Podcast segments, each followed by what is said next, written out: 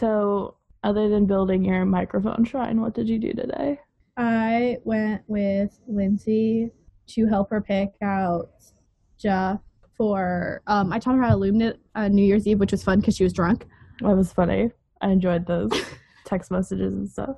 And so, because she doesn't have internet yet in her house, in her apartment, because she's saving money, hmm and um, so I yeah, we went and picked out stuff. She picked out yarn. I picked up more quilting stuff. Did you go to Hobby Lobby? Because I love that place. Fuck no, I hate Hobby Lobby. What?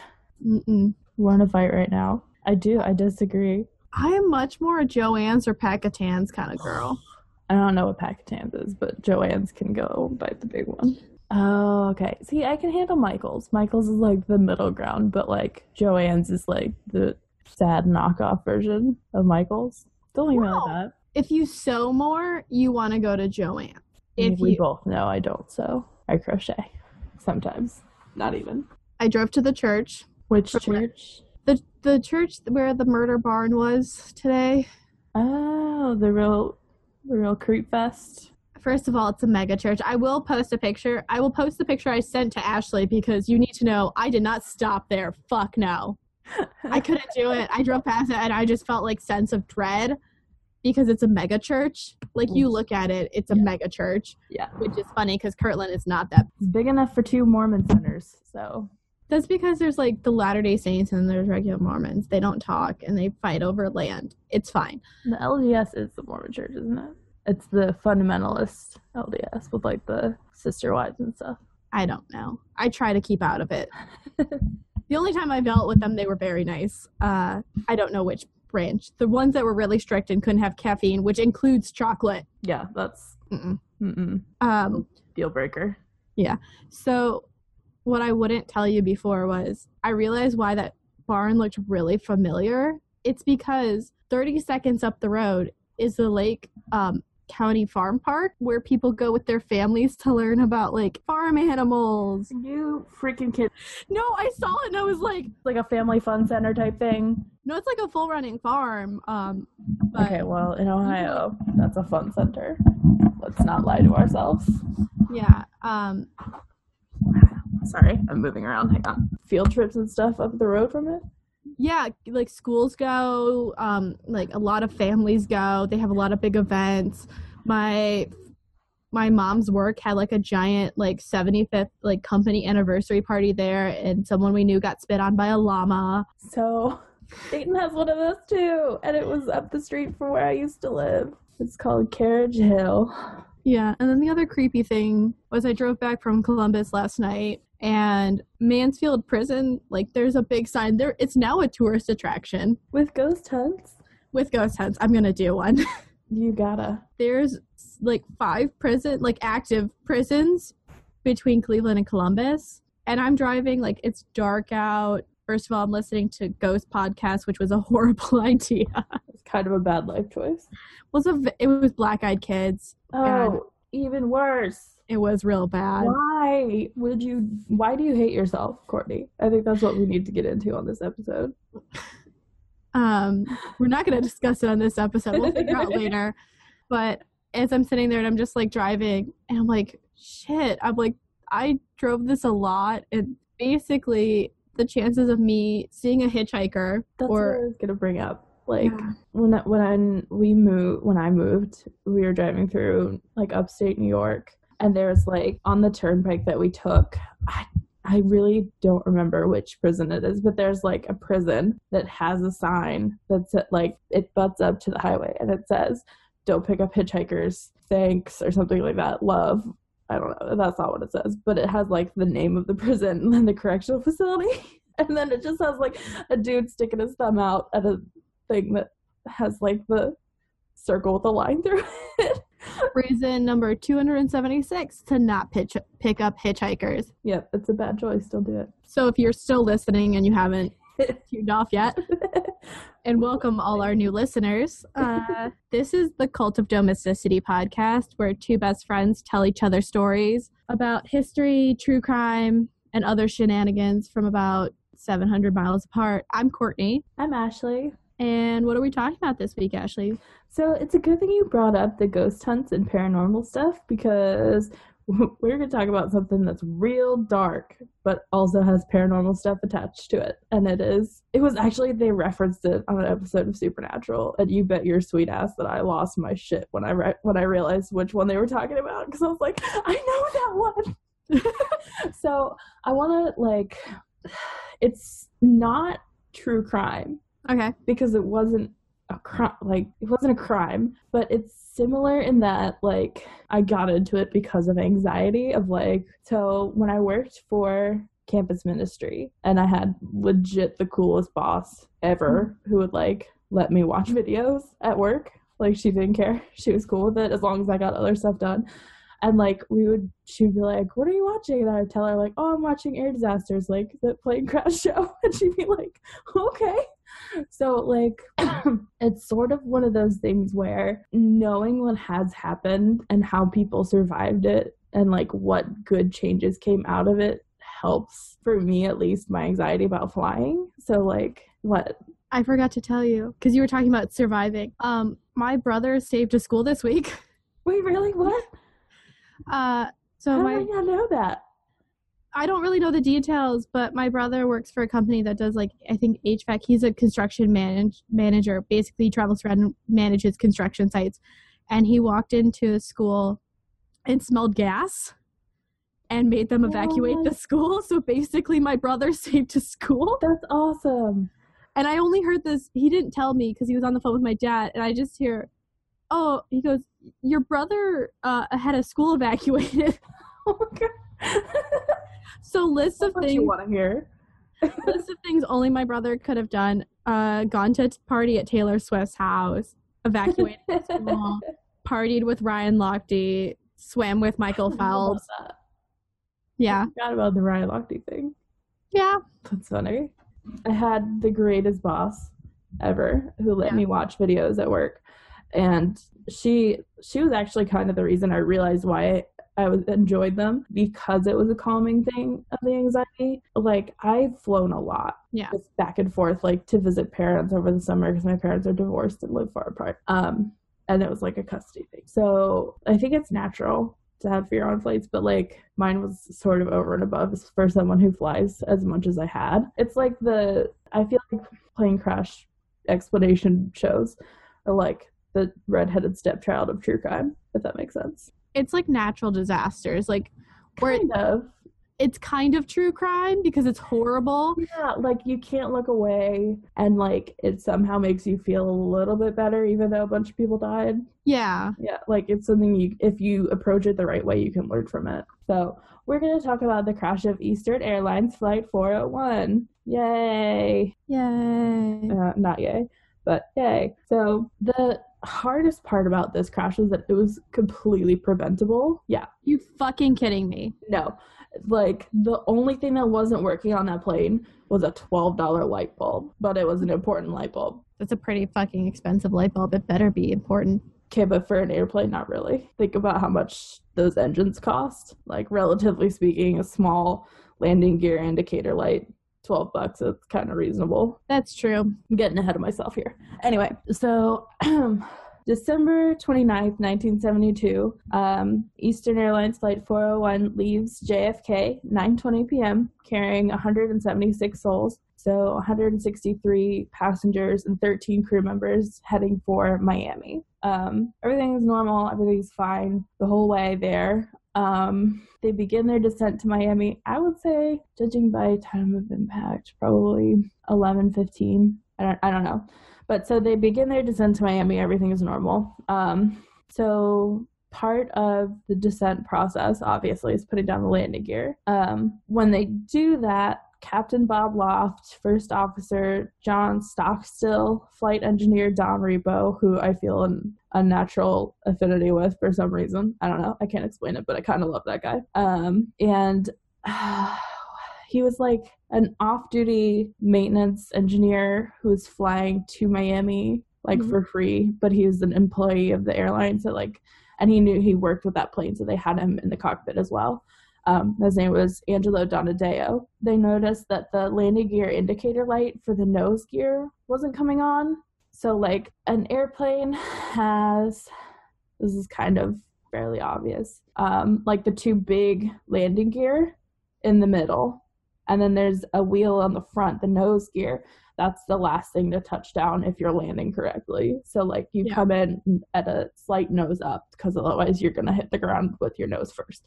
So like You want to do that so that way you get enough resistance so you don't right, bang don't- into the ground. Yeah. Um, and so you don't drag your nose along the ground and tear up your plane every time. Um, and if you Let's make, let's not make flying more expensive. right, right, just build a new plane for every time. They're disposable. It's fine.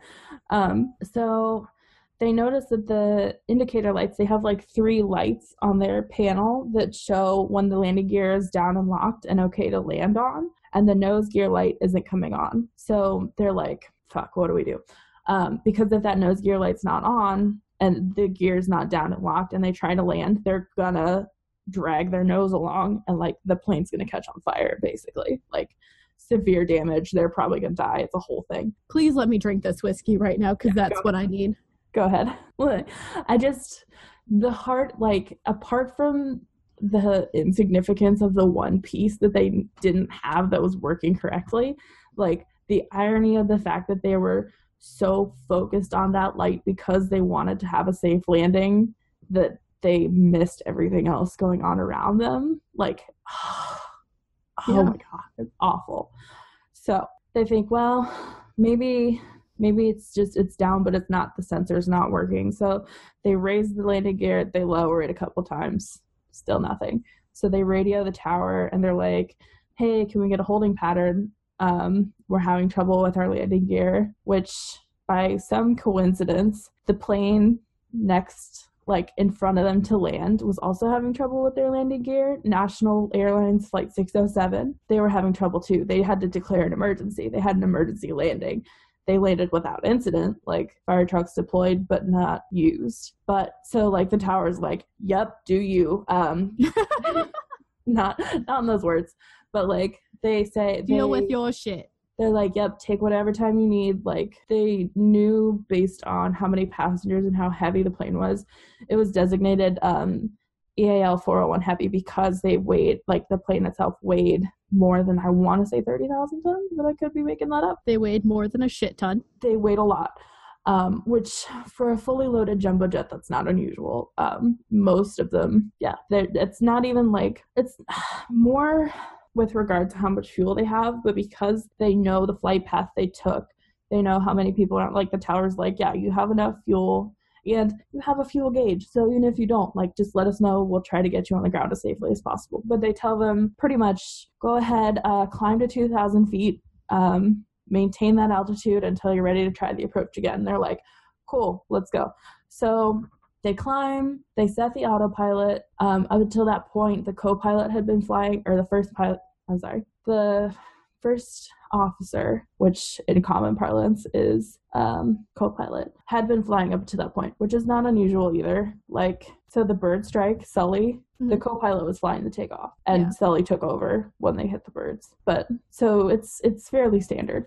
Um, Yeah, but you want so- the pilot there in case things he's go tits up. more right he's more of like supervising if shit gets bad he's going to take control so he tries to like reach the light so they could pull it out and look at the bulb and see maybe the bulb was burnt out but he can't get to it so he says set the autopilot and you john you pull out the light and let's have a look so he gets it out and they think well let's they can't like it's got a housing so it's like a bulb in a plastic thing like a little green piece of plastic over the top that shows green when they look down. So they can So- just be like, oh, all green, good to go.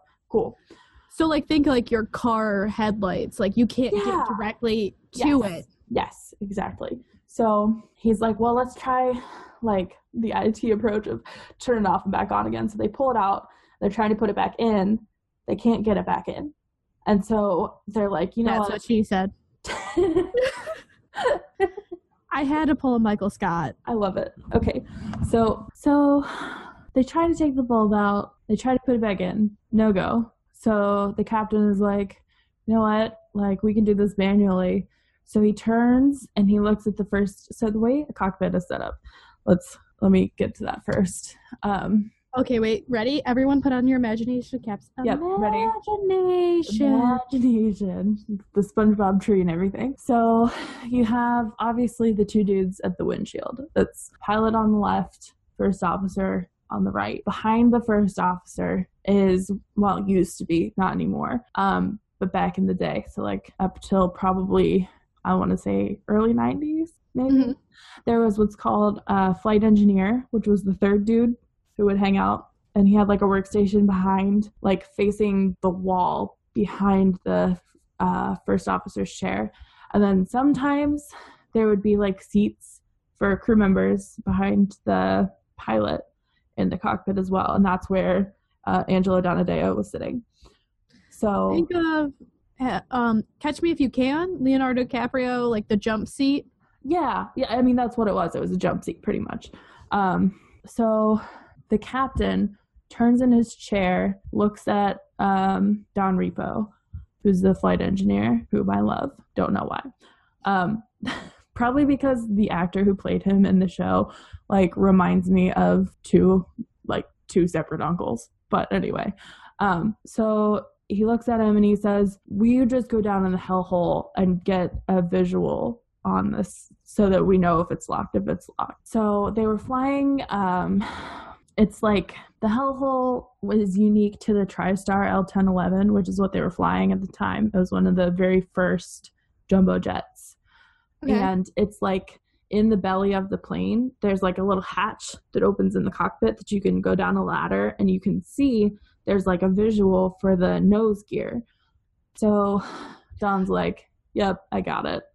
I can see why that's called a hellhole. Yeah, um, because it's probably real loud, and it's not probably insulated, and Not dark, fun at all. I would assume. Yeah, not great. And also, it's below deck, so you know, hell. Um, so Also, it's probably freezing. Right.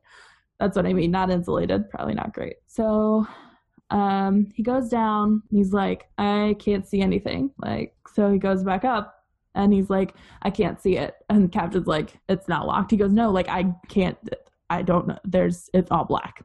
And I love the actor who plays Angelo Donatello in the um or I'm sorry, Donadeo in the show because he's like, Are the gear lights on?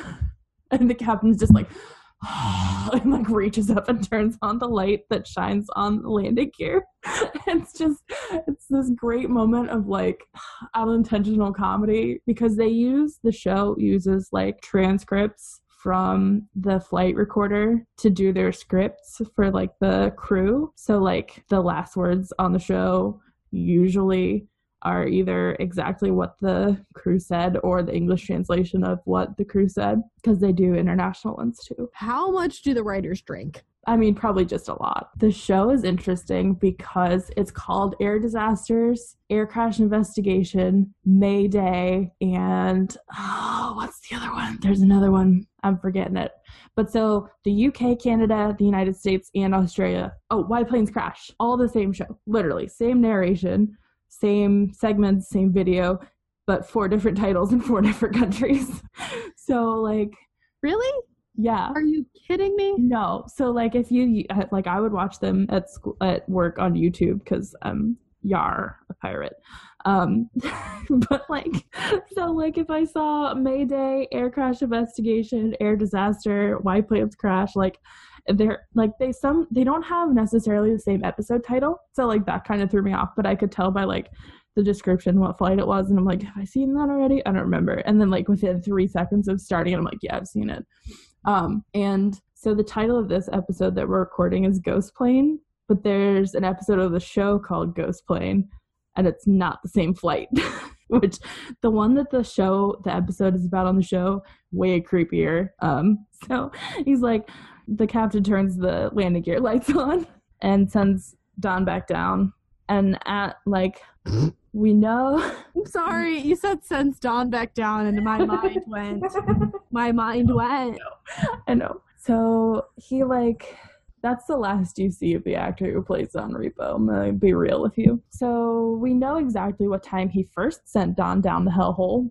It was 11:37 and eight seconds, and we know this because he. Okay, no, I'm to do that part later. But we know what time he sent down down. Um, after he sends him back down with the landing gear lights on, and Angelo goes down with him because he's like, I mean, I might as well go. I know this plane better than anyone anyway. So he goes down with Don in a I'm sorry. I'm sorry. It's okay, because now I'm thinking it too. So they go down.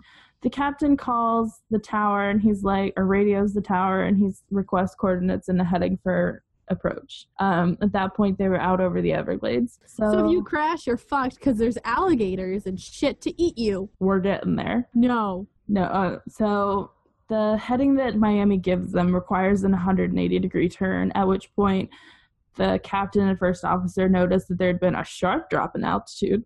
They didn't notice before because it had been gradual, but like they think they're still at 2,000 feet. And then they look at the altimeter and it's like not 9,000. It's like probably at that point less than 900 feet. Um, I'm not gonna lie, I was slightly terrified because of the drop, and I was also slightly terrified because the cat moved one of the curtains down here. And I thought, this was a ghost. oh my god, my heart stopped. You're like telling me something horrible, and then the cur- I'm like out of the corner of my eye, one of the curtains moves, and I was just like, no, not this shit again. not again. So they attempt to correct it. Um, they're like, Stockstill says, We did something to the altitude. Loft says, What? And Stockstill goes, We're still at 2,000 feet, right? Loft says, Hey, what's happening here? And then within 10 seconds, the plane had crashed into the swamp. So, like, not even 10 seconds, but So they had So- been going gradually, gradually, gradually. They had been. It had been a moonless night. It's dark. They're out over the swamp. No real lights except for Miami off in the distance to guide them by. And they're not paying attention to the lights in the distance. They're focused on that one light bulb. Um, so they notice it. They're like, what? And then they're hitting the swamp, basically. Um, upon impact, a fireball tore through the cabin, severely injuring several of the survivors of the initial impact. Um, the plane had flown over like these two guys who are true American heroes. Um, legitimately, they won several awards for this. But so they see the plane go down and they're like, uh, what? They're like, what was that? They had been out on an airboat hunting frogs in the Everglades. the most random and pure and beautiful thing I think I've ever heard. And so, like, Why are you hunting frogs? I don't know. Like the Wikipedia page literally says Bud Marquis and his friend uh, eh, Ray Dickinson had been in an airboat out frog frog gigging, whatever that means. Like I know what it is because I saw the show where they were just like picking up frogs in a net, and all of a sudden this huge like jumbo jet comes over the top of them. They're like, "That's really low. That's weird. It shouldn't be out here." And then just off in the distance. Bud Marquis, a real American hero, and his buddy Ray Dickinson, also a real American hero. Uh, they're out hunting frogs in the Everglades on an airboat. Cue the Archer reference. Chirp, chirp, chirp. Do oh, really? Do you not watch Archer either? Because we're gonna be in a double fight if you don't know what that is.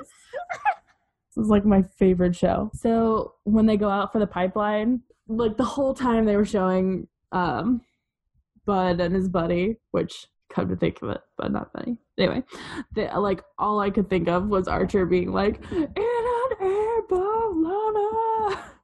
Okay, so they're out hunting frogs in the Everglades, as you do, and they see like it's nighttime, and then all of a sudden, like roaring over their heads, legit, maybe at that point, probably 300 feet high at the most So it looks like a giant. it's huge. Um, they see the plane come flying over the top of them, like roaring over the top of them, really, is what they said.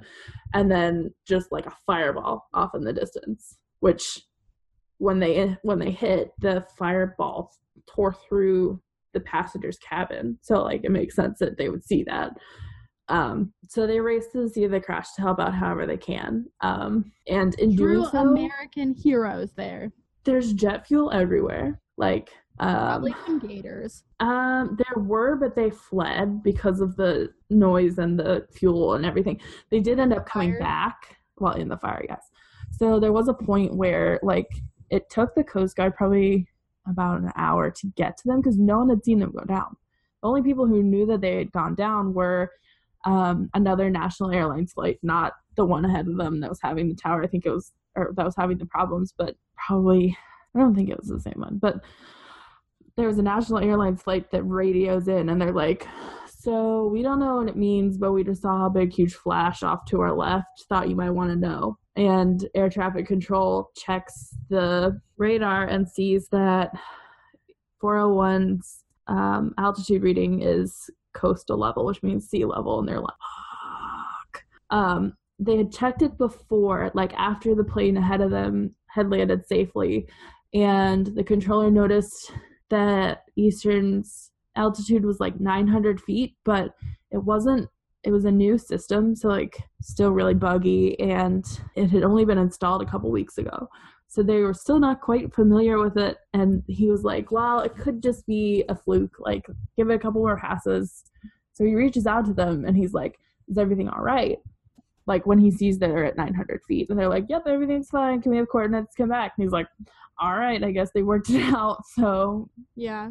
And at the time, they were only, air traffic control on the approach was only like tasked with maintaining separation. So making sure they don't like come too close. They weren't in charge of making sure they were maintaining the proper altitude on the approach. So it wasn't really his job or his he felt his place to say anything. He was like as long as they think everything's okay like surely they're monitoring their altitude they would know. But they were so focused on that freaking $12 light bulb that they didn't hear the alarm going off to warn them hey you're more than 300 feet lower than what you should be. Yeah. or it would have gone off if they were higher too. But that alarm was going off at it was going off at Ron's workstation. So he was down in the hellhole and or Don's workstation. Don Reno's workstation. It fuck me. That's not his name. Don Repo. Are you thinking of Ron Swanson? I was. That is who I'm imagining as this person. no, like he almost the actor almost reminds me a little bit of Chris Christie. The alarm for altitude was warning it was going off. The NTSB could hear it on the flight recorder, like the audio recorder in the black box. Which side note, they're not black, they're freaking orange. Um, yeah, because think about you it. You gotta You're- find it. Like anyway. so Um, basically, you're telling me it looks like my sister's wardrobe. it looks like do you know so they race to the scene um bud because of all of the mud and stuff like a lot of the people who might otherwise have bled out because of their injuries the mud stopped it so like saved them but it also caused gas gangrene in like eight of the people which had to be treated either by hyperbaric tra- uh, hyperbaric chamber or amputation and like I'm there weren't that many hyperbaric chambers in Miami at the time. There were like three. So one of the people they had to send like to a Navy base. And that story is just super heartbreaking and I'm not getting into it. Um, can we please talk about um, you'd rather get gang- gangrene than die? Though I, mean, don't Yeah, but not by a lot. The Sorry, the margin of preference there is not real big. So the captain survives the crash but dies at the scene. Um, Angelo Donadeo, the flight maintenance guy, survives. Uh, First Officer Stockstill died like immediately or before anyone could get there. I don't know that they ever actually found his body. Come to think of it. Um, and Don Repo, my fave, um, survives the crash, makes it to the hospital, but passes away a couple days later. Aw. Yeah. So in all, in all, 101 people died. There were 75 survivors, including most of the flight attendant crew, um, of whom there were like 10. There were there were a lot on that flight. Um, and the scary part, like the scariest part of the episode for me was it's not even it's more unsettling and it's smart but like seeing it in the episode was like but this was a december 29th flight and they were afraid that um, survivors might light a light a match or light a lighter to help find like to see by but there's jet fuel everywhere. They can't do that or everyone's gonna die.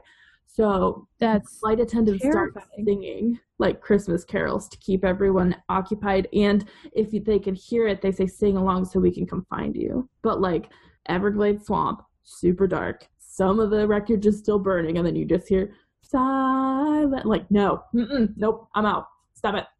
You know what this it's like I think we never give flight attendants enough credit because badasses. they are badasses. They need to be paid more because Absolutely. the amount of shit they deal with and the fact that they're responsible for everyone's lives. And if Yes. someone dies on a flight they have to deal with that. Yep.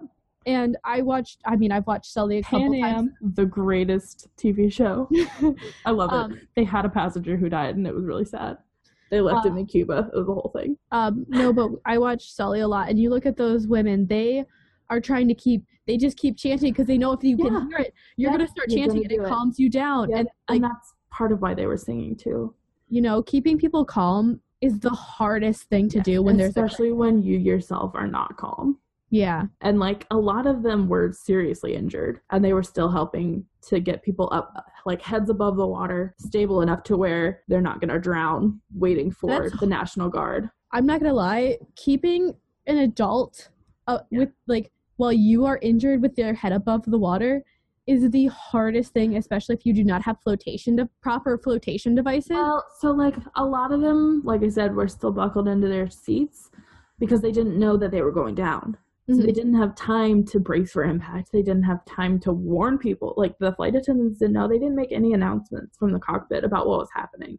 yeah, Which I mean, I get because they were so distracted, and then they themselves only realized what was happening within ten seconds of impact. I get that, but like they had no warning. yeah, That, and then all of a sudden, just fire running at you, like scary. The a lot of the seats, if they're still buckled in, are somewhat intact and have the flotation device cushions underneath them.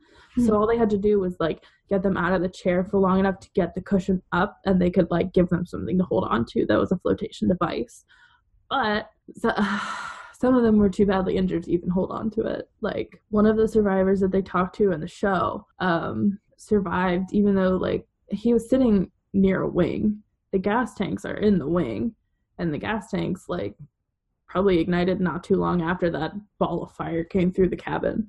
So he was burned really bad to the point where like skin was falling off of him. oh, So like he wasn't in dandy shape to hold anything. But yeah. Anyway, so they managed to get everyone to, at least to a hospital by dawn, which is pretty good considering they went down at around midnight? midnight. Yeah. Yeah. Because the reason that we know that Captain Loft turned in his seat to talk to Don Repo at 11:37:08 p.m. is because that's when the altitude starts to decline. What had happened was they had had the plane on autopilot. It was a very sophisticated autopilot. They when he turned, he inadvertently jostled his flight controls enough to disengage the part of the autopilot that's in control of the altitude, but not the part in control of navigation. oh my god, So, like, the plane knows it's going down, but they miss the alarm because they're focused on what's going on with the nose gear. Um, so it's still on that holding pattern, but it's going lower and lower and lower, gradually enough that they don't notice it in the front. Um, if they'd had a natural horizon to look at instead of the artificial one on their like their control panel, they may have noticed it sooner. But it was the dead of night. Um, so pretty much the NTSB, the first thing they looked at, which is the National Transportation and Safety Board, they're the people who do the investigations after a flight and make the recommendations to the FAA, which is the aviation authority. Um, and they're the ones who have the authority to like put out new laws and change training and all that stuff.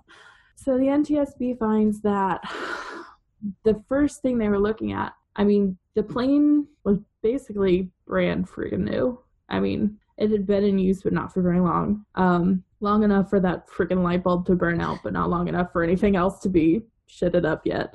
Um, so Eastern Airlines actually ended up like cleaning off a lot of the parts of the wreckage that were still intact and usable and like using them as replacement parts for other members of the fleet which Nope. is as long as it's working it's not outside of industry standards like they like they still sometimes will do that so I'm sorry. I just know someone who's work who's built airplanes. like Like it's not smart they, well, no, he goes. He doesn't fly. uh yeah that too my grandfather worked on planes in korea not a huge fan of flying i'm seeing the correlation now um and a lot of it is smaller airlines with smaller budgets cut corners and i mean eastern was a pretty large airline they didn't go under because of this. They were still around for quite some time, at least mostly through the 80s. I don't know when they actually like either were bought out or shut down. But um one of the things they look at is subtle incapacitation because the plane is still in such good working order that they can like put the parts on other planes. the NTSB is like, okay, what the fuck? So the autopsy revealed that Captain Loft had a brain tumor that was like pressing on his this part of his brain that's in control of the vision, but not to a point where he didn't have peripheral vision. Like he still nothing he had a brain tumor, yes, but not to the point of incapacitating his vision to where he shouldn't have been flying. Like he probably didn't know about the tumor. He would have real soon, but didn't yet. Um, so they rule that out, which um, the next thing they look at is did the autopilot malfunction?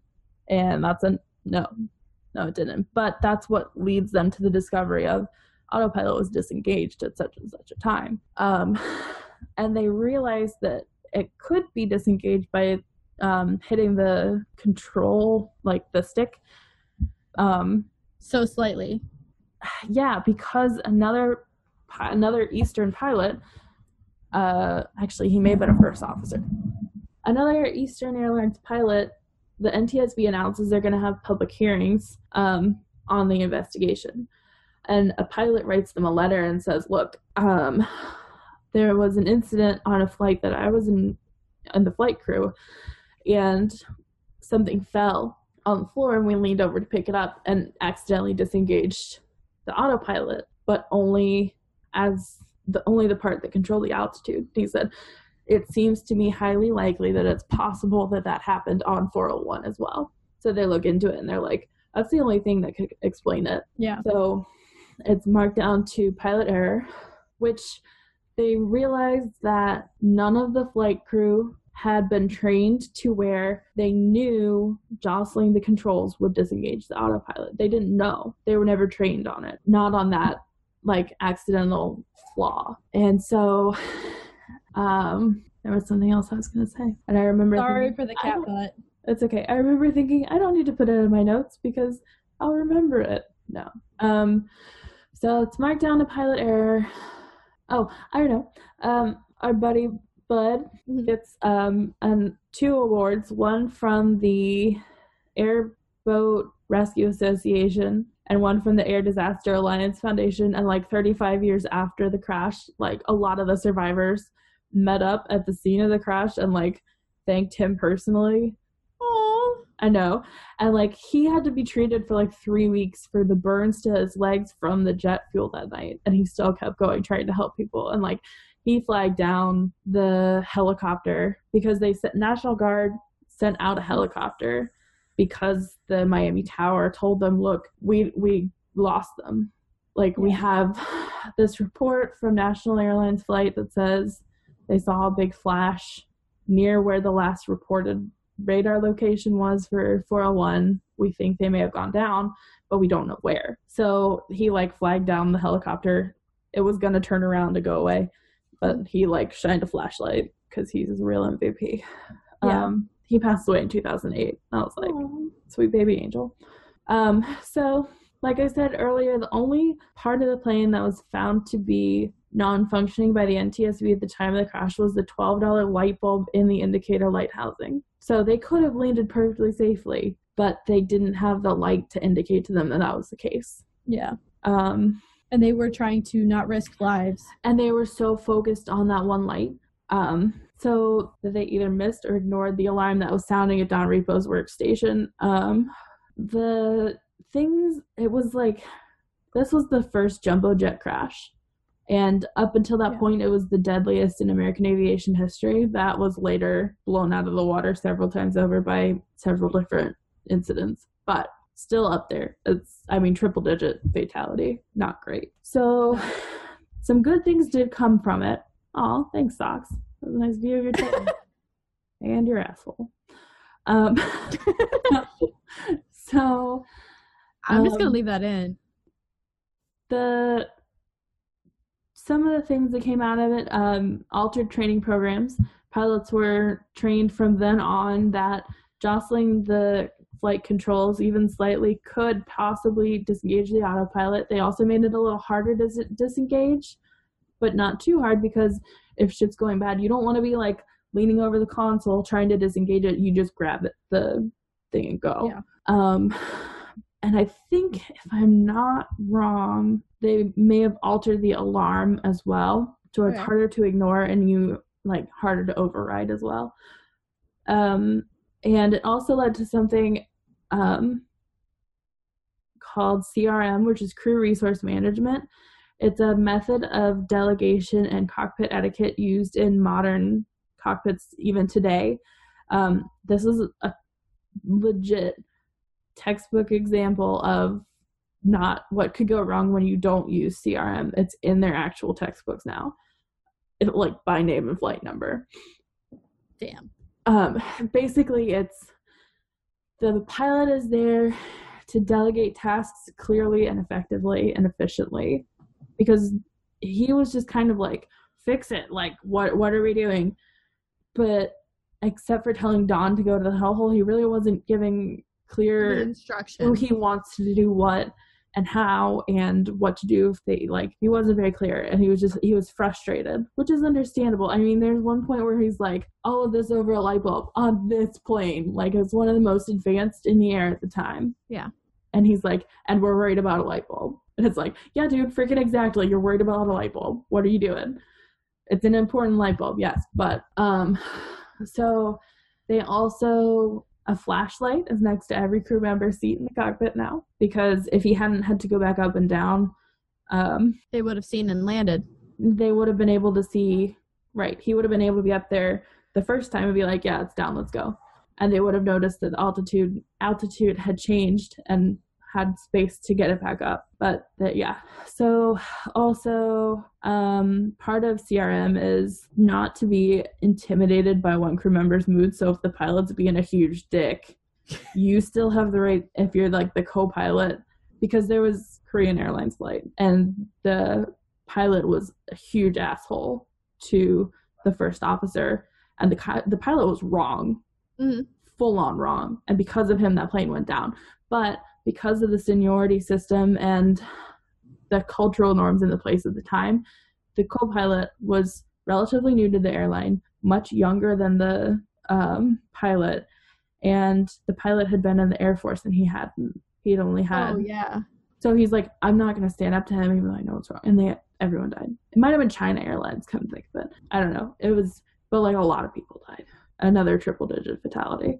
Um, so that was another one of the ones that led to CRM being an international thing, not just an American thing, like everyone now. So it also led to the development of better technology to warn when aircraft are losing altitude, both on the ground and in the cockpit, because air traffic controller saw that they were losing altitude, but didn't effectively communicate that he would prefer it if they would double check their altitude for him against the radar Yeah. because you, he saw that they were at 900 feet and he was the only one at the time who knew that they had lost altitude but didn't say anything because he didn't think it was his place or his job and a shitload of people died because of it How much Yes. therapy do you think that guy went through? i mean i'm sure a lot i'm sure and it's i know it's not fair to lay all of that on him but at the same time if he had just said hey i want to make sure that this new system is working correctly can you give me your altitude reading Yeah. done. And they're like, oh shit, we're at 900 feet. Let us climb back to 2000 and we'll get back to you. There were so many opportunities for this to have been avoided and it wasn't. I think it's also the hierarchy thing. Like pilots are treated Yeah. up until Bob Loft had been, even now, but Bob Loft had been with Eastern Airlines for like 30 some odd years yeah. and had had like double digit thousand of flight hours. This is a man who knew what the fuck he was doing. Oh yeah. but he was so wrapped up in this one task and so was every other member of his crew that he lost sight of everything else around him until it was too late Yeah. um so this is kind of my favorite part like we said before they had used uh, parts of flight 401 in the repairs of other eastern airlines fleet members and what happened was that the planes that had used the recovered parts from 401 start reporting sightings like full body apparitions of the crew members, especially Bob Loft and Don Repo. Are you shitting me? I'm not making that up.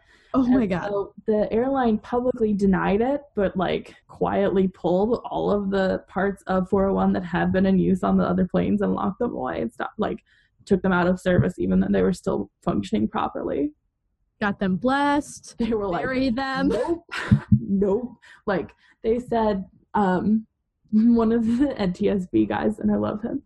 He's one of my favorites. Um, this is like the same three guys who do interviews for the show, and so he's like, publicly it was eye rolling denials, but privately they were panicking. They were like, "What the fuck do we do? Like, what do we do?" Probably because it wasn't just passengers. It wasn't- reporting. No, it was like crew members. Like they showed one of the flight attendant, like a flight attendant on another Eastern Airlines flight, and she had like a thing of candy or something. I was wrong before when I said that's the last time we see the actor of Don Repo, uh, because they show a flight attendant on another flight like turning around with like a tray of candy or something in her hand, and she drops it because there's just Don Repo standing there smiling at her going into the cockpit Oh my god. No way. Like they that was what the reference on Supernatural was was Ghost was like, what is this freaking 401 like the episode where they have to get on the plane and it's like Oh, um, and Dean hates planes. Yeah, Dean hates planes. And he's like, it's not like it's gonna be flight 401, it'll be fine. And they're talking about this flight. And I was like, no. Oh my god. I lost my shit. Um, so yeah, that's the story of Ghost Plane, Eastern Airlines Flight 401, 1972. It was a different and arguably shittier time in aviation. That is terrifying.